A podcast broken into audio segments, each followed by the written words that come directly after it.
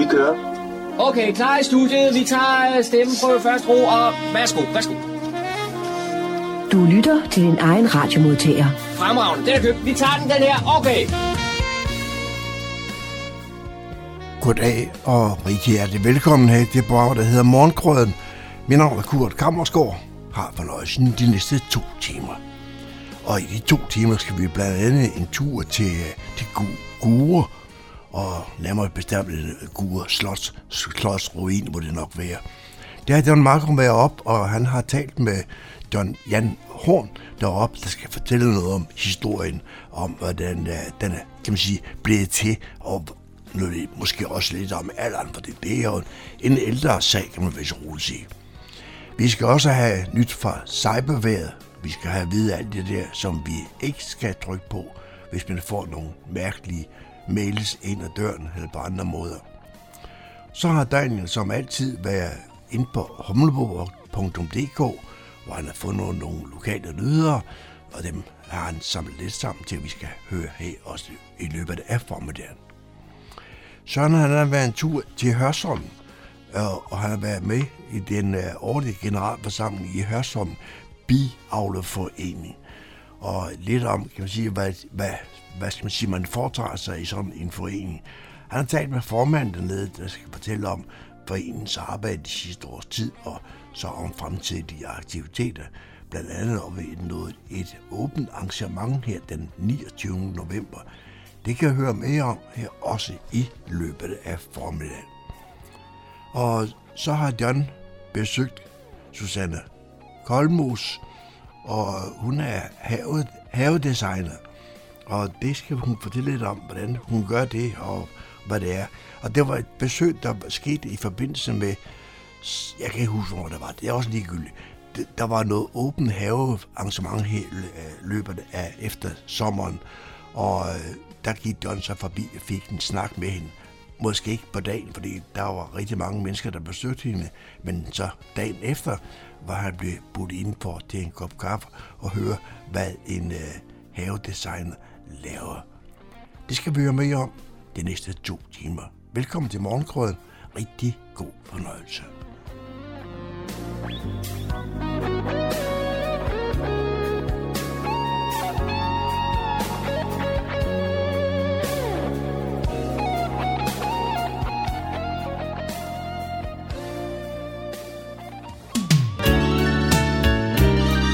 Lytter til Morgenkrydderen. I studiet er det Kurt Kammerskov. Så er der kulturstof her på Radio Humleborg.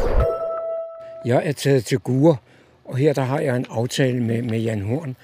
Og så står vi her, Jan, ved, jeg ved nedgangen til Gure øh, Slotsruin. Og så står der sandelig, velkommen til Kongeborgen Gure. Det, det lyder lidt overdrevet. Nej, det er ganske sandfærdigt. Øh, faktisk er det sådan, at øh, vi har øh, nogle øjenvidenberetninger fra Valdemar Atterdals øh, tid, eller rettere sagt lige omkring det tidspunkt, hvor han dør. Der er nogle Hanse, øh, nogle udsendinger fra Hansestederne, som skal mødes med ham. Og han ligger faktisk på sit dødsleje. Han dør hvis nok dagen efter, at de har, øh, er ankommet. Og øh, det er jo så ganske vist, fordi så, så ved vi med sikkerhed, at han døde her på borgen, her på stedet. Ikke? Selve slotsruinen, som vi nu kan kigge over på, den, den ældste del af den mener man er helt tilbage fra 1200-tallet, ikke? men det væsentligste af den er her fra, øh, er fra 1300-tallet og fra Valdemar Atterdags tid, antager man. Øh, og det er jo så nogenlunde samtidig med, at man laver Stjerneren i Helsingborg. Øh, den ligger ganske vist helt ude ved kysten, men det, der er karakteristisk for anlægget her, det er jo, at det ligger et godt stykke ind i landet stadigvæk. Og, og det er jo, fordi det var urolige tider. Hvad det var Atterdags tid, der øh, var slagsmål med hanseaterne og øh, alle mulige andre. Og han får samlet riget igen, men altså, øh, man boede ikke ude ved kysten endnu. Det kommer først med øh, med, med, med, med Kronborg øh, lidt senere, og altså, øh, hvad søren hedder den, øh, forløberen for, for Kronborg, der tør man altså flytte ud, og øh, i Erik Pommerns tid, og der bliver Øresundstolden øh, indført, og så videre, og så videre. Men indtil da, der, der øh, holdt man sig på behørig afstand inde i vandet. Og som vi kan se på kortet derhen, så er det også sådan landskabsmæssigt, at, at det var omgivet af, af vand i langt højere grad, end det er nu om dage. Og det er nogle af de ting, som man godt kunne øh, øh, kigge lidt mere på. Altså vandstanden i Guresø er faldet betragteligt øh, fra, øh, fra middelalderen og fra, øh, også fra slutningen af 1800-tallet. Vi har et maleri fra 1864 over på, øh, som viser slotsruinen, som ligger ud til et åbent landskab, når vi nu kigger øh, mod øst. Øh, så, kan man, så kan man på det tidspunkt kigge øh, Øh, ud over søen og har frit udsyn over søen. Og så er det sådan, at på den modsatte side af Gurevej, hvor vi står her, der lå noget, der hed Lille Guresø. Og det, det, det er jo ikke nogen sø nu, kan vi se. Det er delvist drænet, og der er også et afløb, som er anlagt i nyere tid, som løber forbi hernede ved, ved Slotsruinen. Og en af de ting, man måske kunne ønske sig, det var også, at man fik øh, genoprettet det landskab der. Altså, at der vil komme noget mere øh, vand i landskabet. Det er sjovt, man har sådan mange år hen ved Skovridergården og hen har haft en, en storkerede på taget, fordi man gerne ville have en, en stork øh, øh, tilbage hertil. Men øh, så vil jeg godt garantere for, så skal man have noget mere vand i landskabet. Altså for eksempel, hvis det derovre bliver sådan noget, noget pjaskvand, hvor der kunne være frø og andre gode ting og sager. Øh, vi ved jo også fra H.C. Øh, Andersen og andre, at øh, øh ja, ja, H.C. Andersen skriver jo selvfølgelig fiktion, ikke? Og, om svalerne og om, om storken øh, herude. Øh, men det er så en anden side af sagen, at, at, at det er altså en kongeborg. Tilbage til det. Øh, hen til øh, omkring år, år 1400 i hvert fald. Øh, og, og, og så bliver det efterhånden forladt, og som vi kan se, når vi kigger over på ruinen, så er en hel del af stenene fjernet. Øhm, og nogle af dem kan man finde på Bøndergård og andre steder i, i omegnen. Men ikke desto mindre så får borgruinen en, øh, en, en, en stor betydning i, i romantikkens tidsalder. Altså, Gure bliver sådan et kultsted øh, omkring 1850 i romantikken. Øh, Øh, og der bliver skrevet en masse sange på Sjølund, farver og sletter osv. Sjølund, det betyder bare Sjælland. Øh, og, og der er også øh, øh, savn knyttet til det, og en, en enkelt folkevise, som giver næring til øh, forskellige ting og sager. Altså blandt andet øh, i, øh, i P. Jacobsens øh, øh, guresange, som så også er sat i musik, og en helt lidt andet musik øh, opstår også her, herude, eller i tilknytning til stedet. Måske skulle du også lige have en chance for at fortælle lidt om, hvem du selv er, og hvorfor vi skal mødes her i dag. Nå ja, ja. Jo, men jeg er gammel øh, gymnasielærer over fra Asperger Gymnasium, og så er jeg også øh, lokalhistoriker og jeg er forfatter. Jeg har skrevet blandt en bog om Helsingør, og jeg har også skrevet en hel del om Gure og romantikkens tidsalder. Jeg går med et manuskript nu, øh, som hedder Landlægger og litterater, øh, hvor jeg prøver sådan at kortlægge øh, en del af kulturhistorien i, i, i Nordsjælland, og, og blandt andet også kommer ind på, på Kure. Så, så jeg er sådan pænt inde i sagen, når man så må sige. Øhm, men, men altså med hensyn til, hvad der, hvad der sker her og nu, ikke, så kan man jo se, at øh, ruinen ligger sådan nogenlunde som den, den lå i 1800-tallet. Der har været gravet et par gange arkeologiske udgravninger. Den sidste hvor blandt andet tidligere museuminspektør Lone Vass øh, var, var med, stod i spidsen for det, hvis nok. Det er så det, vi kan se på et lille kort herover, altså hvor man øh, efterhånden finder ud af, at området var meget større, end man antog.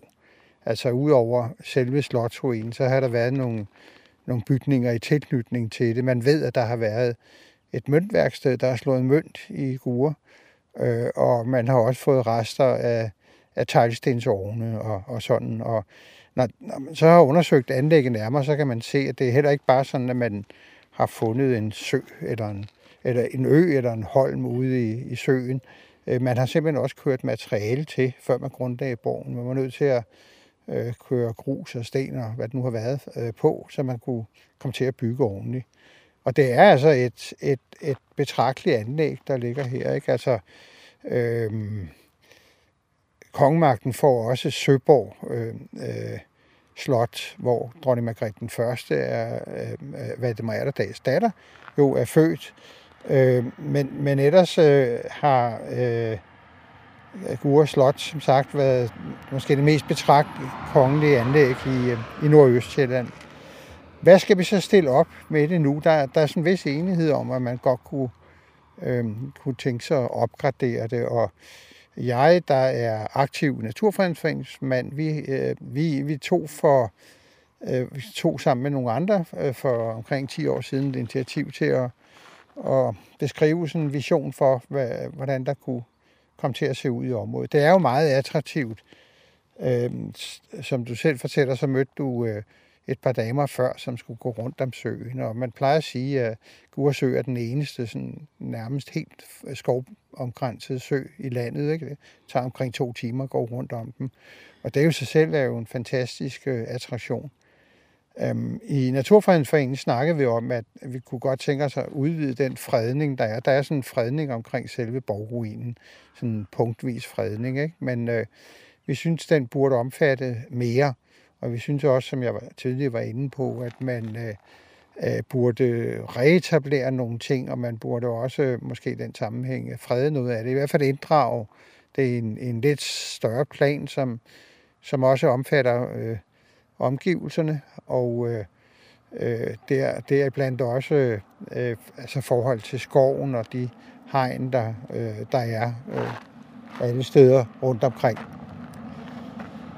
Øh, nu er det så sådan, at øh, vi har fået Kongernes Nordsjælland, Nationalpark Kongernes Nordsjælland, og de har jo både en øh, masse synspunkter på, hvad der skal ske med, med, med skovlandskabet, øh, men også øh, forsøger også at tage vare på forskellige øh, kulturminder, som har tilknytning til nationalparkområdet. Og et af dem er, er Gure, øh, Slotsruin og omegn.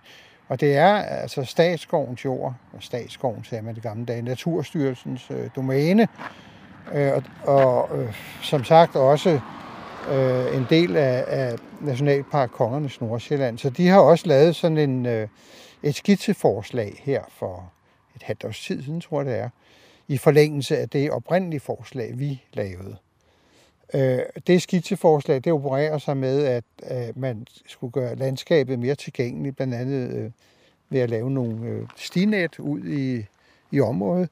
Det var oprindeligt vores idé. Øh, I det omtalte forslag, der har man øh, lavet det som sådan nogle øh, øh betonanlæg. Det forstår jeg ikke rigtigt. Altså, hvad er CO2-regnskab i det? Der er masser af træ i området også. Øh, øh, som man, øh, man kunne bruge til at lave det der. Vores idé var blandt andet, at man også skulle komme øh, ud foran slotsruinen og, og tættere ned mod søen, og, og vi ville også gerne have, have fjernet nogle af de træer, der står der.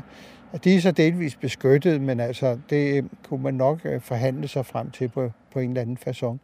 Men altså nogle ture, som gik dels rundt om ruinen, som knyttede an til øh, det stinet, der er øh, rundt omkring hele søen, øh, og også på, øh, på anden vis komme ud i, i landskabet, så man kunne få nogle gode ture.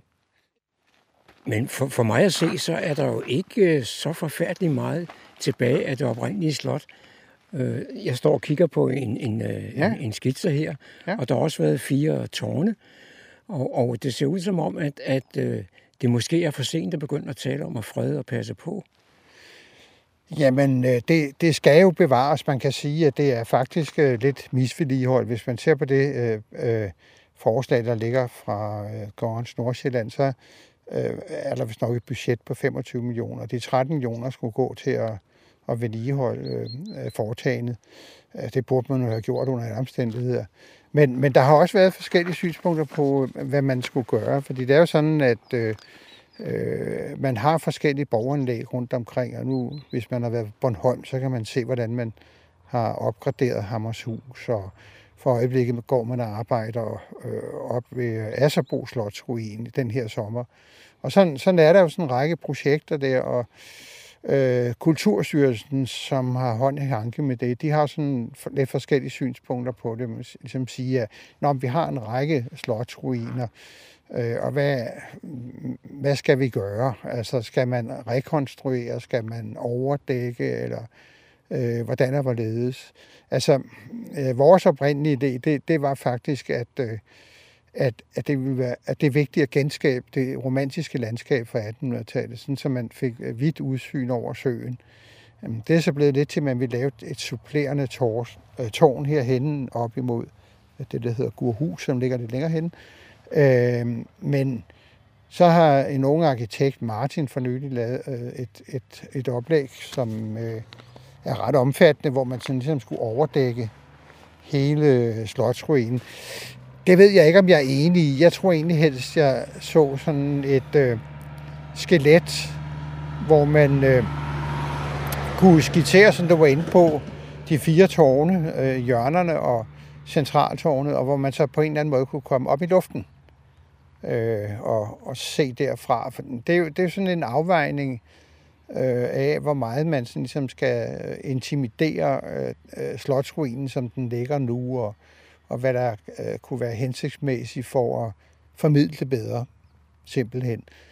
Øh, det er jo selvfølgelig noget, der koster penge, ikke? og jeg ved ikke rigtig, hvor man er henne med de planer, men jeg har nu forstået det sådan, at øh, Martin, den unge arkitekt, som har lavet det seneste forslag, øh, øh, og andre også prøver at, at komme i kontakt med Helsingør Kommune og få dem til at interessere sig for sagen. Øh, det, jeg ved ikke, hvordan det går med det, øh, men, men øh, som bekendt er det jo sådan, at Helsingør Kommune har rigtig mange ting, de skal øh, tage vare på. Øh, omvendt så er det sådan, at øh, man har ikke nogen fornemmelse af, at øh, Helsingør Kommune har øh, sådan klare planer med kongens Nordsjælland. Altså, hvor skal indgangen være henne? Øh, øh, hvad er det, der skal formidles, og hvor skal det formidles henne? Og i den sammenhæng kunne man jo øh, oplagt pege på, på gureområdet her som, som en, en, en slags indgang til foretagendet. Også fordi, når vi kommer over til Gribskov Kommune øh, længere vestpå, så har de jo øh, øh i vid udstrækning også satset på Esrum Kloster, som jo øh, øh, synliggør nogle af tingene tilbage fra, fra middelalderen og øh, formidler det på udmærket vis. Øh, så måske skulle man så her have en lidt anden profil, altså som knyttede sig til øh, øh, kongeslottene, det hedder Kongernes Nordsjælland, og øh, som måske også, som jeg var inde på tidligere, øh, knyttede an til, til, til det kultsted, der var her i 1800-tallet. Øh, for et par år siden snakkede vi lidt med ejeren af, af, af, af Gure øh, hus derovre, ikke? og der ligger sådan en stor lade derovre. Vi havde sådan nogle kan man sige, relativt, relativt beskedne planer om øh, måske at lave et formidlingscenter der. Og det var han der ikke afvist overfor. Jeg ved slet ikke, hvor man er henne med det nu, men øh, mangler meget er jo også et spørgsmål om, øh, om midler selvom vi nu er nået frem på året, det vil sige, at vi er sidst i september måned, og vejret er heldigvis fantastisk i dag, så ligger det jo fantastisk det her.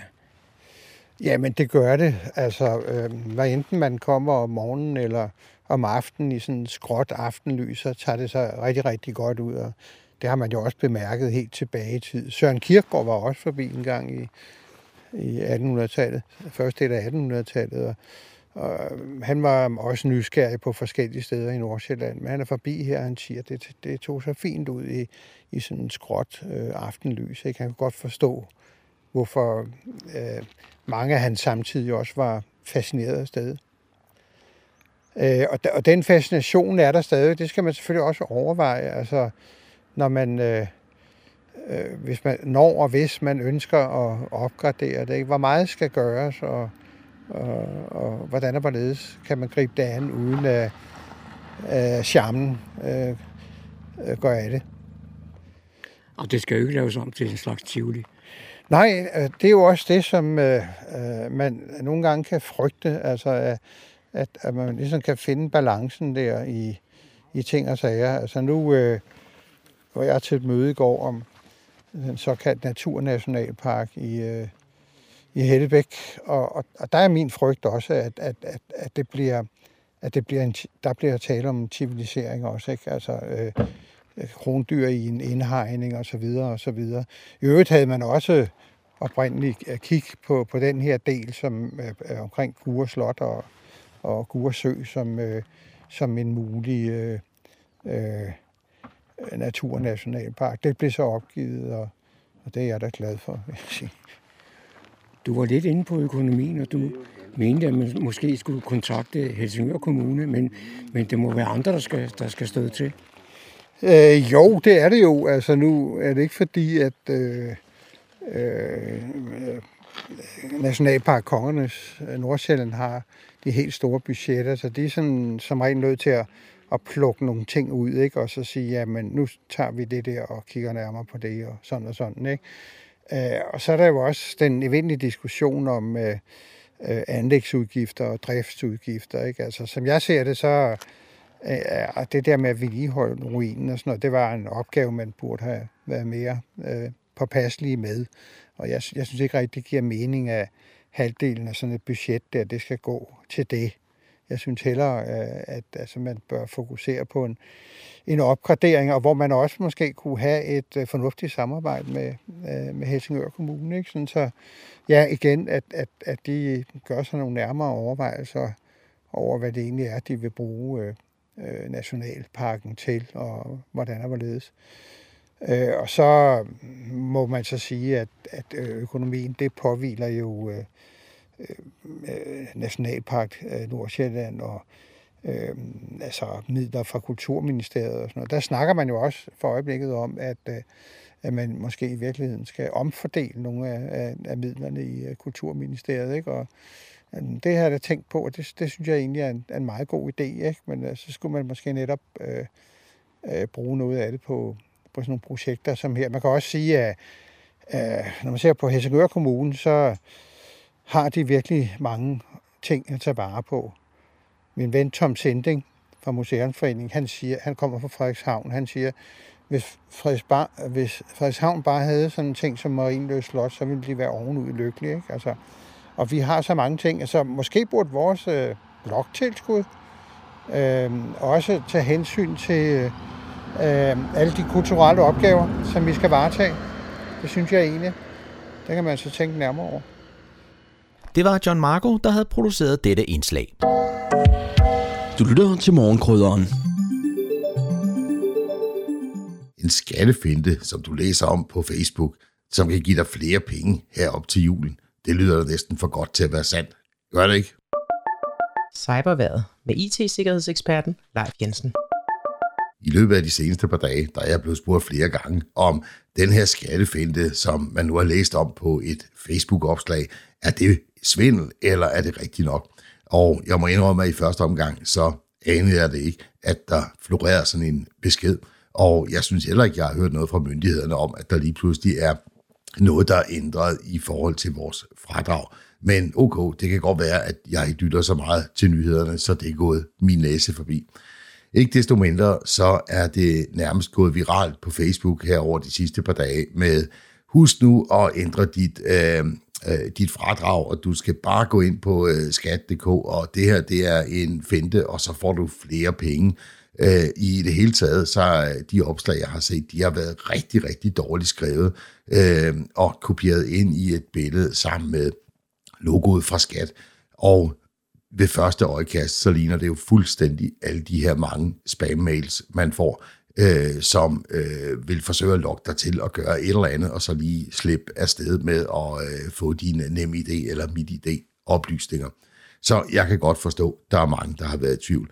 Og alligevel så er der rigtig mange danskere, der har gået ind på skat.dk og logget ind med deres NemID eller MitID og fået kigget øh, på deres forskudsopgørelse for i år og trykket på en eller anden blå knap, som der står i opskriften, man skal gøre. Øh, og så ser det ud som om, at man får flere penge.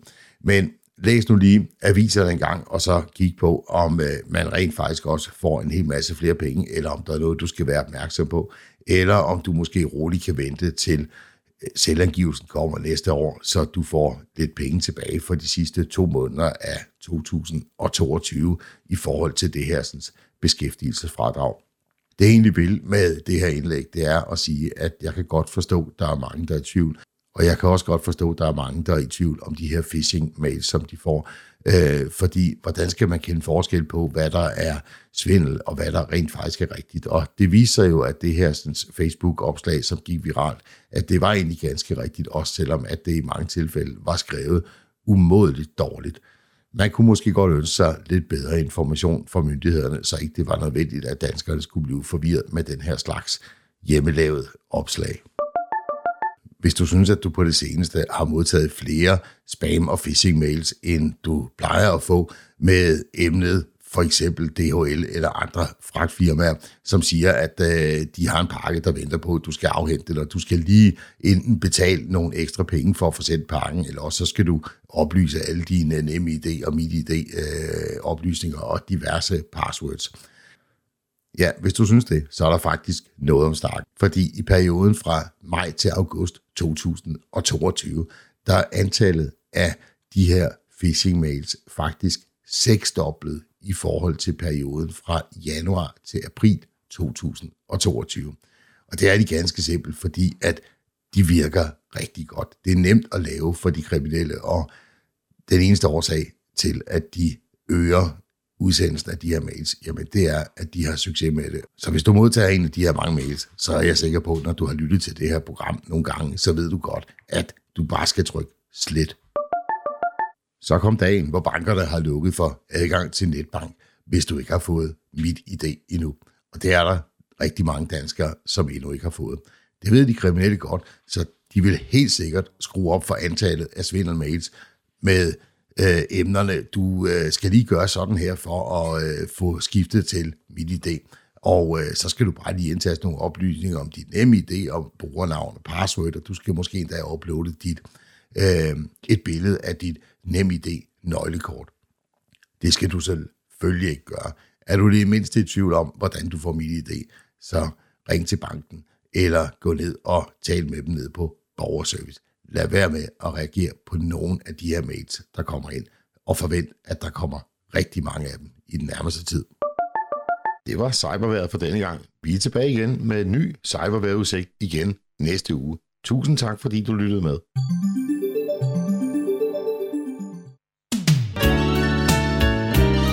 Du lytter til Morgenkrydderen. I studiet er det Kurt Kammerskov. Så er der igen blevet tid til lokale nyheder, kulturinformation og servicemeddelelse. De er alle sammen hentet fra humleborg.dk. I studiet er det Daniel Jørgensen. Søndag den 11. december træder ny køreplan i kraft hos Lokaltog AS, der driver 10 lokale banestrækninger, her i blandt Lille Nord, der kører gennem Fredensborg. I de fleste tilfælde er der tale om små justeringer, som betyder bedre skift for de kunder, der skal rejse videre med andre tog eller busser. Men enkelte større ændringer er dog også at finde i den nye køreplan. Overordnet set har Lokaltog AS fokuseret på at tilpasse køreplanerne, så skift mellem forskellige transportmidler bliver smidigere for kunderne. På nogle strækninger bliver der længere tid til skiftet mellem lokaltog og DSB's regionaltog, mens køreplanerne for andre strækninger er justeret for at give kunderne bedre forbindelser til S-togene. Køreplanen for Lille Nord 930R, der kører mellem Hillerød og Helsingør via Fredensborg, indeholder mindre minutjusteringer fra mandag til fredag for at opnå bedre forbindelse til S-togene i Hillerød i dagtimerne og til kystbanens tog i Helsingør om aftenen. Hele ugen kører det sidste tog i begge retninger desuden 9 minutter senere end i dag, og det samme gør sig gældende for de to sidste tog i begge retninger fredag og lørdag. Ændringen i køreplanen indføres, så de ansatte på Hillerød sygehus får bedre mulighed for at nå toget hjem fra de sene vagter. Fredensborg Kommune har indbudt til Erhvervskonference 2022. Den holdes tirsdag den 22. november kl. 17.30 i Rådhuskælderen i Vangen i Kokkedal. Erhvervskonferencen er den årlige konference for erhvervslivet i kommunen og indledes af borgmester Thomas Lykke Pedersen. Herefter præsenteres aftens tema af Lars Søndergaard, der er formand for Arbejdsmarkeds- og Erhvervsudvalget. Ved konferencen deltager også Flemming Bassenbakker, der er et kendt ansigt i dansk erhvervsliv. Han er professor emeritus i nanoscience ved Aarhus Universitet og forhåndværende bestyrelsesformand for blandt andet Carlsberg og Carlsberg Fonden. Han fortæller om forretningsudvikling, der flytter virksomheder og samfundet. Der bliver også fokus på, hvordan man arbejder strategisk med grøn omstilling og innovation. Efter en pause bliver der uddeling af Fredensborg Erhvervspris og Erhvervsforeningernes lærlinge-elevpris. Hvorefter man giver ordet til tre lokale virksomheder, hvilket er Nivogårds malerisamling ved direktør Andrea Ryberg, Heliak ved direktør Henrik Preinov, og så er det Christina Kandrup Skrøder fra firmaet Have a Look. Det jazzglade publikum i Fredensborg Jazzklub fyldte igen op i restaurant Sweet Spot i Fredensborg Golfklub, da der fredag den 4. november var live musik med The Carling Family fra Sverige. Igen var der udsolgt ved jazzklubbens arrangement, og allerede inden arrangementet kunne formand for Fredensborg Jazzklub Ole Holte berette, at mere end halvdelen af billetterne til klubbens sidste arrangement i år allerede er solgt. Og det er fredag den 2. december, og her gæster dansk-tyske Norbert Susemils Joyful Gumbo Fredensborg. Trompetist Norbert Susemil har med sit Joyful Gumbo Band sammensat et rigtigt spændende og nærmest traditionelt jazzorkester. Bandet spiller et bredt udvalg af traditionel jazzmusik, så der er bestemt noget at glæde sig til. Er der stadig ledige pladser, ja, så kontakt jazzklubbens formand Ole Holte på telefon 2067 5225 eller send ham en e-mail på adressen olesnabelagholte.net. Arrangementet indledes kl. 17.30 med spisning, og musikken spiller op til dans kl. 19. Det var, hvad vi havde for denne gang af lokale nyheder, kulturinformationer og servicemeddelelse fra humleborg.dk. De var oplæst og redigeret af Daniel Jørgensen. Jeg står sammen med Rosa Marie Tillich, som er formand for Hørsum Bjerglovforening. I har lige holdt øh, generalforsamling. Kan du fortælle noget om, øh, hvad I lavede under øh, den generalforsamling? Ja, generalforsamlingen, det er jo, kan man sige, årets mest formelle møde. Vi er en forening, ligesom mange, mange andre foreninger i Kongeriget Danmark. Og en forening skal holde en årlig generalforsamling, hvor øh, vi har valg, og hvor vi, øh, hvor vi, har, vi vælges for toårige perioder, men så er der skiftevis forskellige, der er på valg. Nu er jeg så blevet genvalgt for en toårig periode, så jeg er ikke på valg næste år, men så er der nogle andre, der er på valg næste år. Foreningen har en bestyrelse, og vi har en, nogle vedtægter, som vi skal overholde og som er godkendt, og det gør så, at vi øh, indgår i vores lokalsamfund på en organiseret måde, og samtidig er, er vi også en frivillig forening, så alt det vi gør, det er frivilligt arbejde. Vi gør det i foreningen, og vi gør det øh, med de andre foreningsmedlemmer, øh, og, og åbner selvfølgelig også op udad til så meget vi kan, der hvor det er relevant. Hvordan har øh, det forgangne år været? Ja, for mig der har det været et spændende år, fordi det er det første år, jeg har været formand for Hørsholm Biavlerforening. Jeg har været heldig at overtage efter Ole Michael, som har været formand i 25 år, og som har skabt en fantastisk forening, sammen selvfølgelig med sine bestyrelser og, og, øh, og medlemmerne. I den periode, Ole Michael øh, har været formand, er Hørsholm Biavlerforening vokset rigtig meget. Og jeg håber at kunne være med til at stabilisere, øh, sådan så vi bliver ved med at være en levende, dynamisk øh, biavlerforening, øh, som passer ind i lokalsamfundet med det, vi nu gør med at, at passe bier og være med til at, at styrke biodiversiteten, styrke insekternes liv. Har I nogle planer for det kommende år? Ja, vi har nogle planer, øh, og, det, og det er jo selvfølgelig at have det årsjul, vi plejer at have, hvor vi, øh, hvor vi nu her i bruger vinteren til at lære nyt om bierne, øh, og lære nyt om, hvordan vi kan passe dem på en god måde, og hele tiden øh, se, om vi kan gøre det mere giftfrit og passe bierne, og også, øh, øh, altså også gøre det mere giftfrit for dem øh, i, i omgivelserne. Øh, og så har vi også andre projekter, øh, som langsomt vil, vil folde sig ud. Men det, nu, nu foreløbig, så skal vi jo konstituere os øh, som den nye bestyrelse. Vi fik jo to nye medlemmer ind i, i dag, øh, som be, først er begyndt øh, som øh, biavlere her i foråret. Og der er vi rigtig glade for, at vi nu både har fået nogle altså har fået nogle nye medlemmer ind, som gerne vil ind i bestyrelsesarbejdet, og så også øh, få dem lytte til, hvad de har af visioner, og så også øh, få samarbejdet med de, den gamle viden og den nye viden, for det til at fungere. Det er altid sådan nogle projekter, synes jeg, som er rigtig spændende. Øh, men derudover, så vil det vise sig, hvad vi, hvad vi har. Man kan sige, at vores længdemålsprojekt, øh, det er, at om tre år, i 2025, der kommer der 10.000 biavlere til landet øh, fra hele verden, øh, og, og øh, hvor, hvor der bliver holdt det, der hedder Apimondia, en kæmpe konference. Øh, og den kommer til at blive holdt i Bella Centret øh, inde i København, eller ude på Amager, øh, og der håber vi jo så på at kunne få besøg fra konferencen herud øh, i vores øh, lokale biavlerforening. Så det er noget af det. Det er de langsigtede projekter. Og så er der de kortsigtede, det er jo vedligehold af vores dejlige skolebigård, og at sørge godt for bierne, og så vi kan få noget honning, så folk bliver ved med at komme i vores skolebigård og købe den, og sådan nogle ting. Ikke? Og lave aktiviteter for alle vores frivillige og for vores medlemmer. Hvor mange kilo honning har bierne i jeres skolebigård fået produceret i løbet af 2022? Altså omkring 300 kilo øh, er det blevet til i år, og det er 50 kilo mere end sidste år. Så det er dejligt. Det, er, det svinger meget, alt efter hvor meget øh, solen skinner, og det regner og blæser. Så, så der, der, det kan være meget forskelligt fra år til år, også hvordan vinteren er. Men 300 kilo, det er en rigtig god høst. Ja. Hvis man er interesseret i at købe jeres honning, hvor kan man købe det henne? Man går op i vores skolebigård, afdeling 352 i Folehave Skov. Ligger den, hvis man søger på kortet øh, og der står den til salg, og så betaler man via MobilePay. Alt det honning, øh, som I ikke får solgt, hvad bruger I det til? Man kan sige, at der er en del af honningen, øh, så overskudshonning, den bruger vi en aften som i aften, og vi bruger den øh, også til, som små gaver øh, til folk og sådan noget. Kan du fortælle noget om øh, Alpimondia-eventet øh, i Bella Centeret? Mm.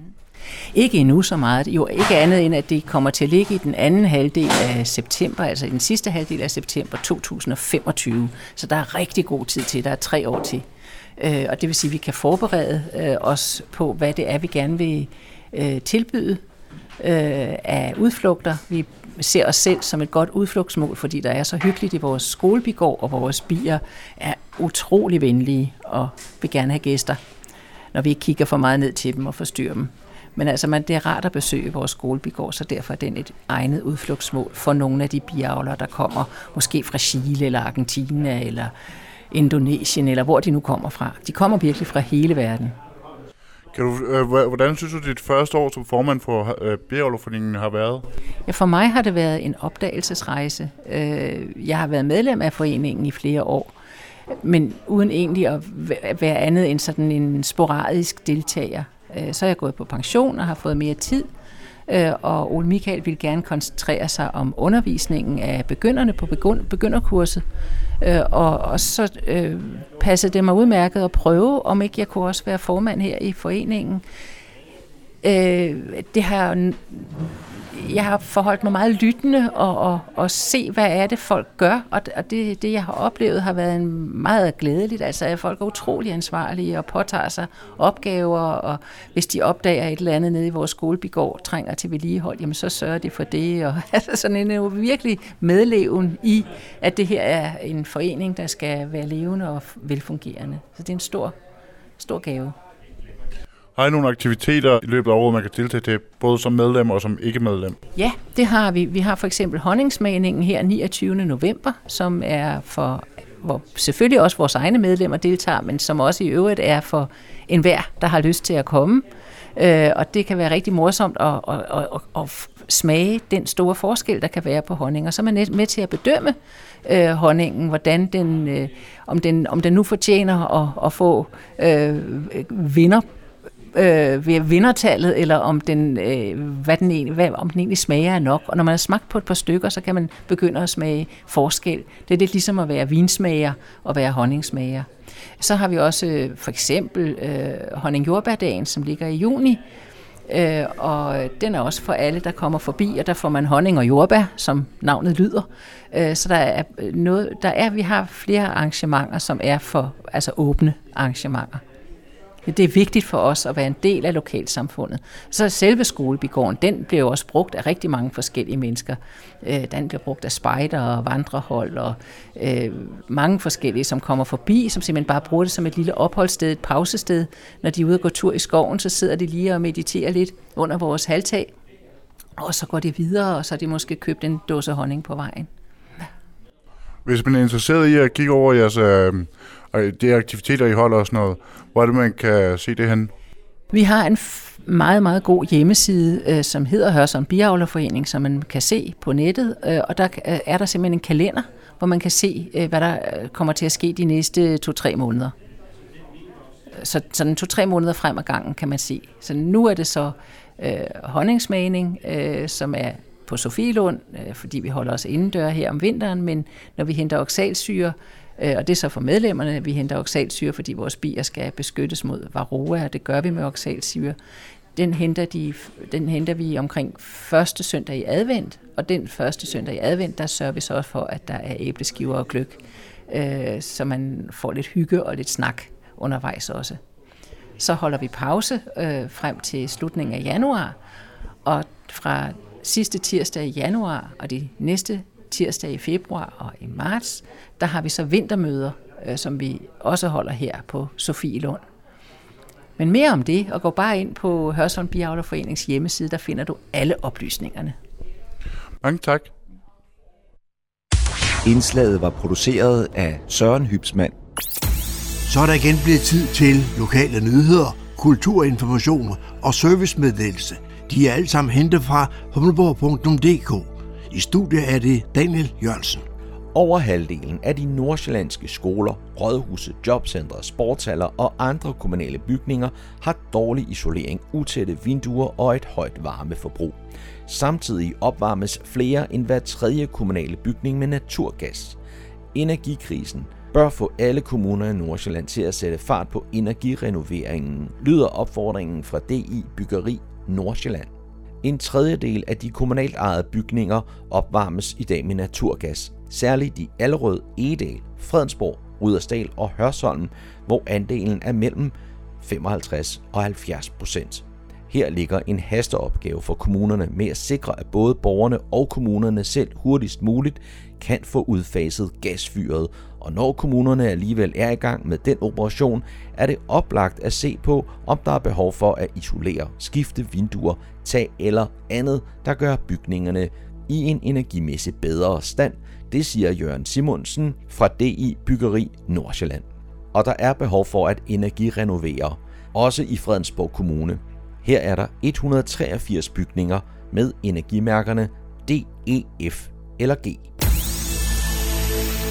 Fra den 19. november til den 11. december inviterer hele Danmarks Shakespeare Teater Hamlet-scenen i Helsingør til Hele Tre Kongeaften, en eventyrlig jule- og dukketeaterforestilling for hele familien 6+.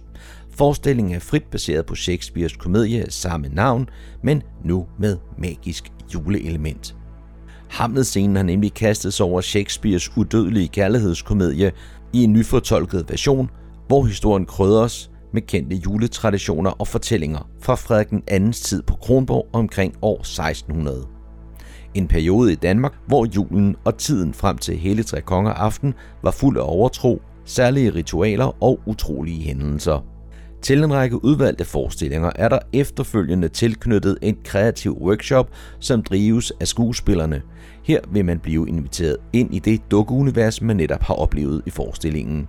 Til workshoppen kan alle få lov til at prøve kraft med, hvordan man med meget få midler kan arbejde kreativt og virkningsfuldt derhjemme som familie.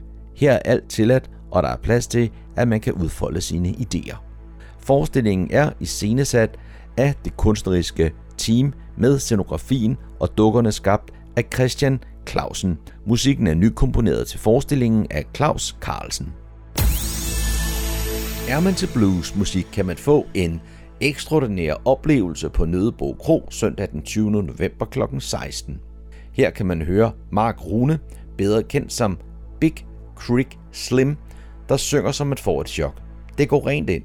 Det er råt og nærværende. Han tryllebinder sit publikum, og i løbet af de seneste 10 år har han udviklet sin helt egen stil, der har dybe rødder i den sorte bluesmusik. Med sig ved koncerten i Nødebro har han sit band, der består af Peter Nander på mundharpe, Francesca Shaw på bas og Asmund Jensen ved trommerne. De spiller ofte for udsolgte huse, så det anbefales, at man køber billet i god tid. Der er forsalg på hjemmesiden nødebo-kro.dk.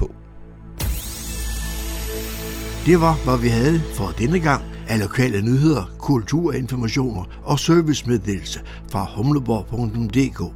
De var oplæst og redigeret af Daniel Jørgensen.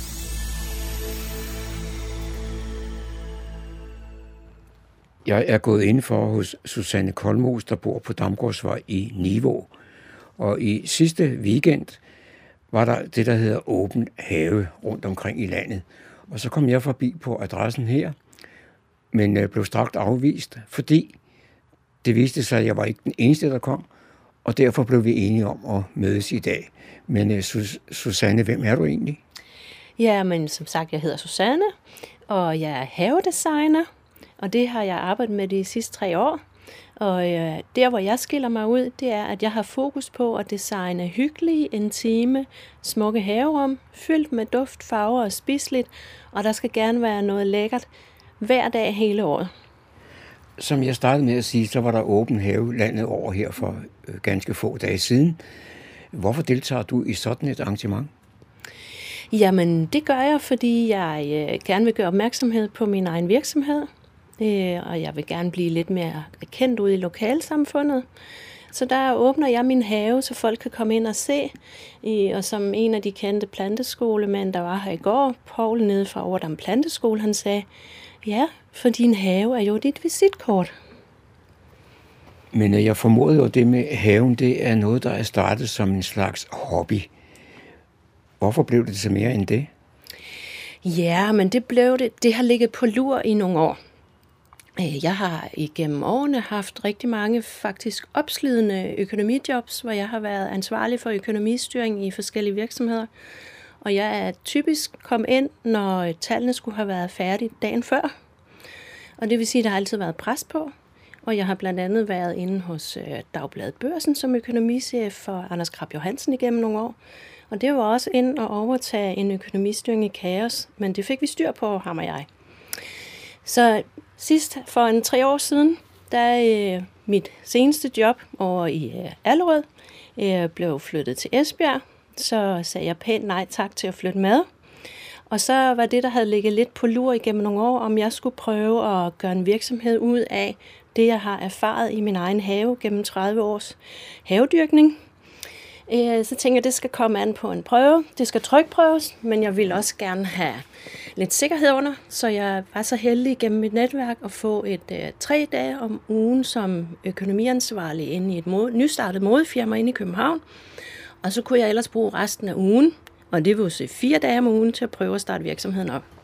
Inden vi satte os her med en kop kaffe i, i, i et af dine udrum, der var du rundt og viste mig din have. Og det er jo ikke bare en have, det er jo en masse små øh, rum, indrettet på, på højst forskellige måder. Ja, og det er startet for en 25 år siden, da pigerne var blevet så store og ikke havde brug for at lege ude i haven mere. Så det første, jeg gjorde, det var at øh, grave græsplænen op. I stedet for, at vi bare havde en stor firkantet græsplæne med hæk omkring, så øh, gravede jeg haven op, så der var bede med cirkelformet haverum. Og der skulle være fyldt med duftfarver spidsligt. Og så har de forskellige beder haverum temaer. Og noget af det, jeg blev inspireret rigtig meget af på det tidspunkt, det var, at Camilla Plum at jeg dybt beundret af med hendes viden omkring masser af spiselige farver, både med, også med blomster. Og så kom Claus Dalby også ind i billedet, hvor han øh, tog den engelske havestil med til Danmark. Og han er jeg dybt inspireret af, hvor man dyrker en masse overdådige ting i haven, og der kan næsten ikke blive for meget, og man skal helst undgå bare jord. Så det er græsplænen, den gik fra en kedelig græsplæne til at blive smukke, levende haverum. Men så har du også gjort en dyd ud af at indrette disse haverum, så der er noget at komme efter på alle årstider. Ja, og det vil sige, det jeg først og fremmest gør, når jeg designer både min have, egen have og også hjælper ud hos mine kunder, det er, at jeg tænker, at haven skal være indrettet, ligesom vi indretter vores hus. Og det vil sige, at jeg tænker, at der skal være et smukt loft og vægge ude i haven, og der skal også være et smukt gulv. Og det kan både være blomster, der har afløser hinanden hele året, men det kan så sandelig også være med løvformer, og det kan også være strukturer på træer og buske. Så jeg tænker rigtig mange forskellige ting ind, som kan gøre, så det ikke kun er noget stessegrønt, der er kønt om vinteren, men en masse dufter og farver hele året. Så stiller jeg dig en, en slags dobbeltspørgsmål. Hvor meget fylder haven sådan rent fysisk, og hvor meget af din tid tager den? ja, det var et dobbelt spørgsmål. Kvadratmeterne, jeg har øh, dyrket stort set hver eneste centimeter på de 500 kvadratmeter, der cirka er til rådighed. Øhm, og ja, pasningen af haven fylder rigtig meget i min hverdag, men det er kun noget, jeg synes er rigtig lækkert. Øh, og jeg dyrker rigtig meget havefitness, og det gør jeg udendørs i min have, i stedet for at stå nede indendørs i et fitnessrum. Øh, og det gør jeg med glæde. Det giver mig en, en masse energi, og jeg stresser af med det. Men jeg ved så sandelig også, når jeg kommer ud til mine kunder, at hvor jeg kigger på dem og siger, jeg tror ikke lige, vi putter lige så meget ind i din have som i min. Vi tilpasser lige, hvordan I har lyst til at bruge jeres have, og hvor meget tid I har lyst til at bruge på den. Nu har sommeren her i 2022 jo været, haft nogle tørre perioder. Mm. Når man nu er havemand, havekvinde, som du er, er det så muligt at forlade haven i, i længere tid? Ja, men jeg gør det helst ikke for meget, fordi at jeg elsker at være i min have om sommeren. Den byder på så meget. Men jo, jeg stak faktisk af i år. Jeg stak af ude på CPH Garden med min stand. Øh, og jeg har også været en uges tid over i England, Hampton Court. Øh, og ja, der var noget, der trængte til lidt vand, da jeg kom hjem, men der, det var ikke så tørt på det tidspunkt. Øh, og så var min mand flink til at lige vande nogle af krukkerne, mens jeg er væk. Men helst bliver jeg hjemme, og vi betragter faktisk vores have og vores hus ligesom en form for sommerhus. Vi har slet ikke behovet for at rejse væk. Vi nyder bare haven om sommeren, så for mig er det ikke noget afsavn at blive hjemme. Du har jo talt om alle disse mange haverum, men det rum, vi sidder i nu, det vil jeg jo ikke kalde et haverum, det er nærmest en, en terrasse. Ja, det er en overdækket terrasse, som vi etablerede for, det er nok en 20 år siden. Og øh, det var med formålet, at vi kunne sidde ude om aftenen, øh, især i sensommeren, og ikke sidde og blive fugtige.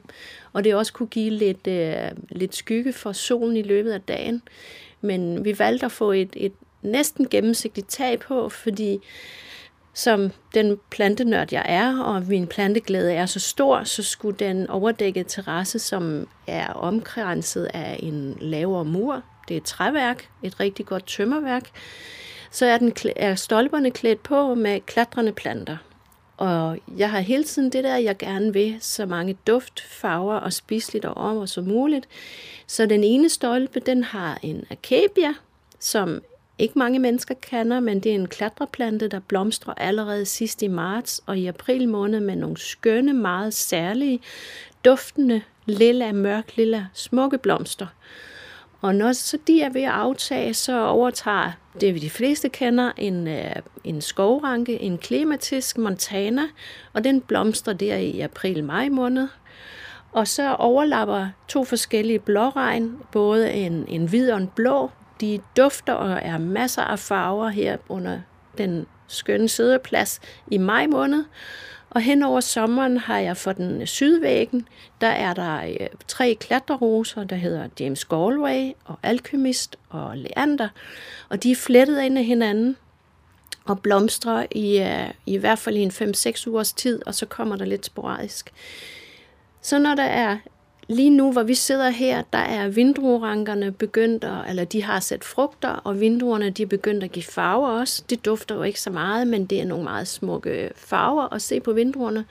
Og om vinteren, så er, er de klatrende vækster strukturer øh, rigtig smukke at se på, så også uden løv, fordi jeg har lavet dem sådan sno rundt om stolperne op under taget på en dekorativ måde. Så det er igen med også at prøve at bruge noget struktur, der kan give interesse i en have, og så er der noget, som ikke særlig mange kender, tror jeg.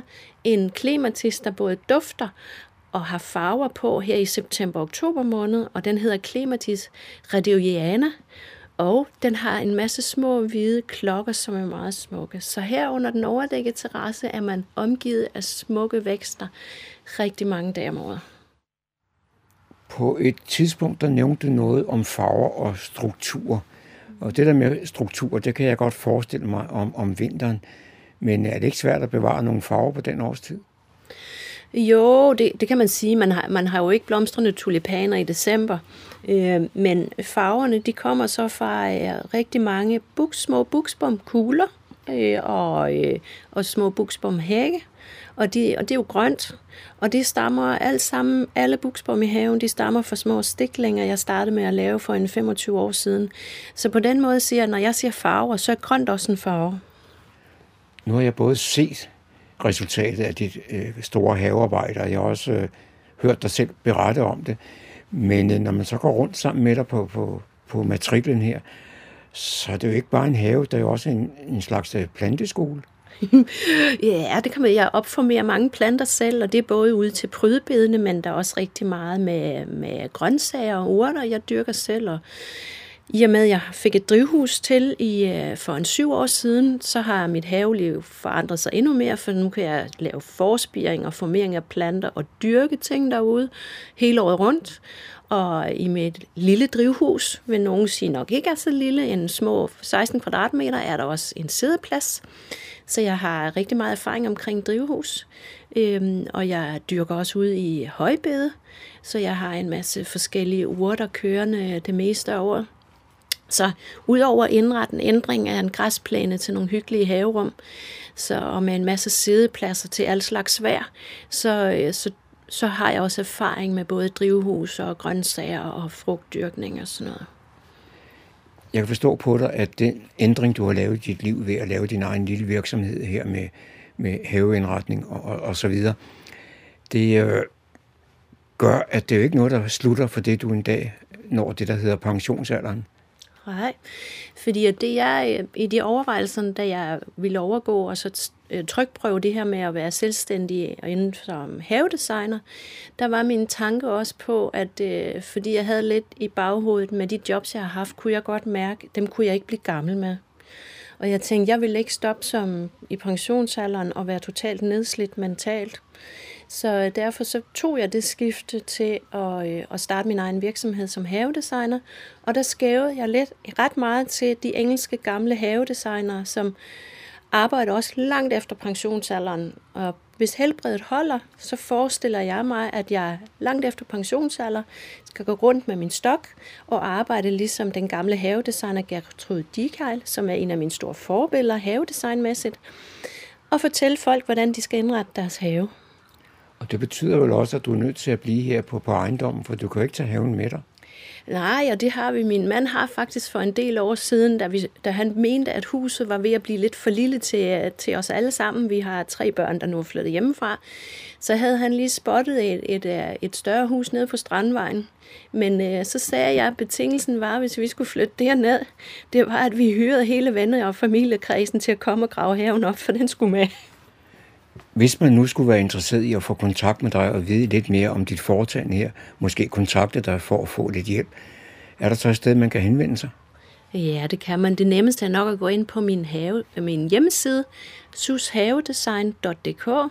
Der er både beskrevet måden, jeg designer og arbejder på, og der er også øh, et kontaktformular.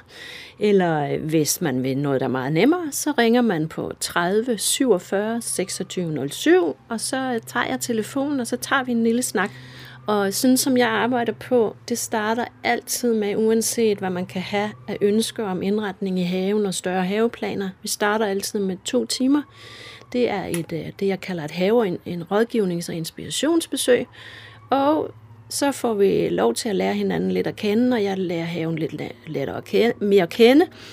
Og så derudfra, så kan vi tage stilling til, om jeg skal arbejde videre. Men uanset hvad, så under de to timer kan jeg give en masse rådgivning undervejs. Og der er rigtig mange forskellige muligheder, hvor man kan få hjælp og rådgivning hos mig med den erfaring, jeg har med 30 år i min egen have. Og det er både unge familier og ældre, og det er nogen, der er gavet havefolk, som ved en masse om planter, men vil bare også have lidt hjælp til design og indretning. Og der er nogen, der bare vil have noget hjælp til, hvordan rydder de op i en gammel have. Og helt unge familier, som skal hjælpes med at indrette haven, så den bliver til at passe, så den er smuk og nem at passe, selvom man har en små børn og skal passe to jobs i hverdagen. Indslaget var produceret af John Marco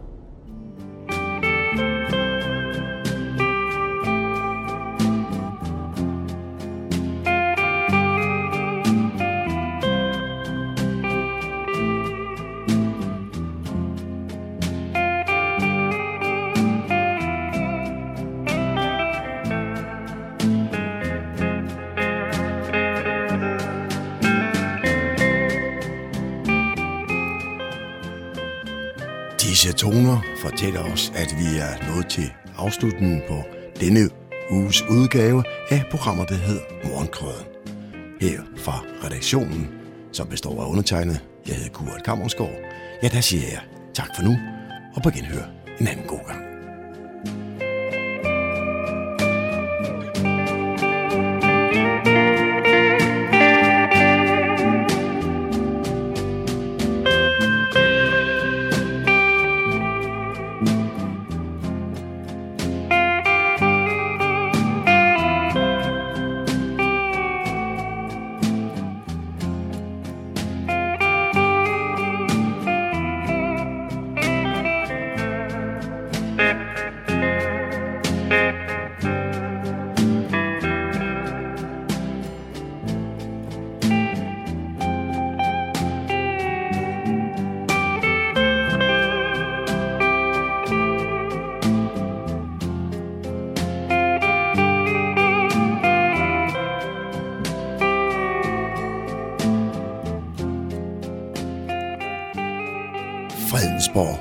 Radio, Radio Humleborg, Nordsjællands mest voksne lokalradio.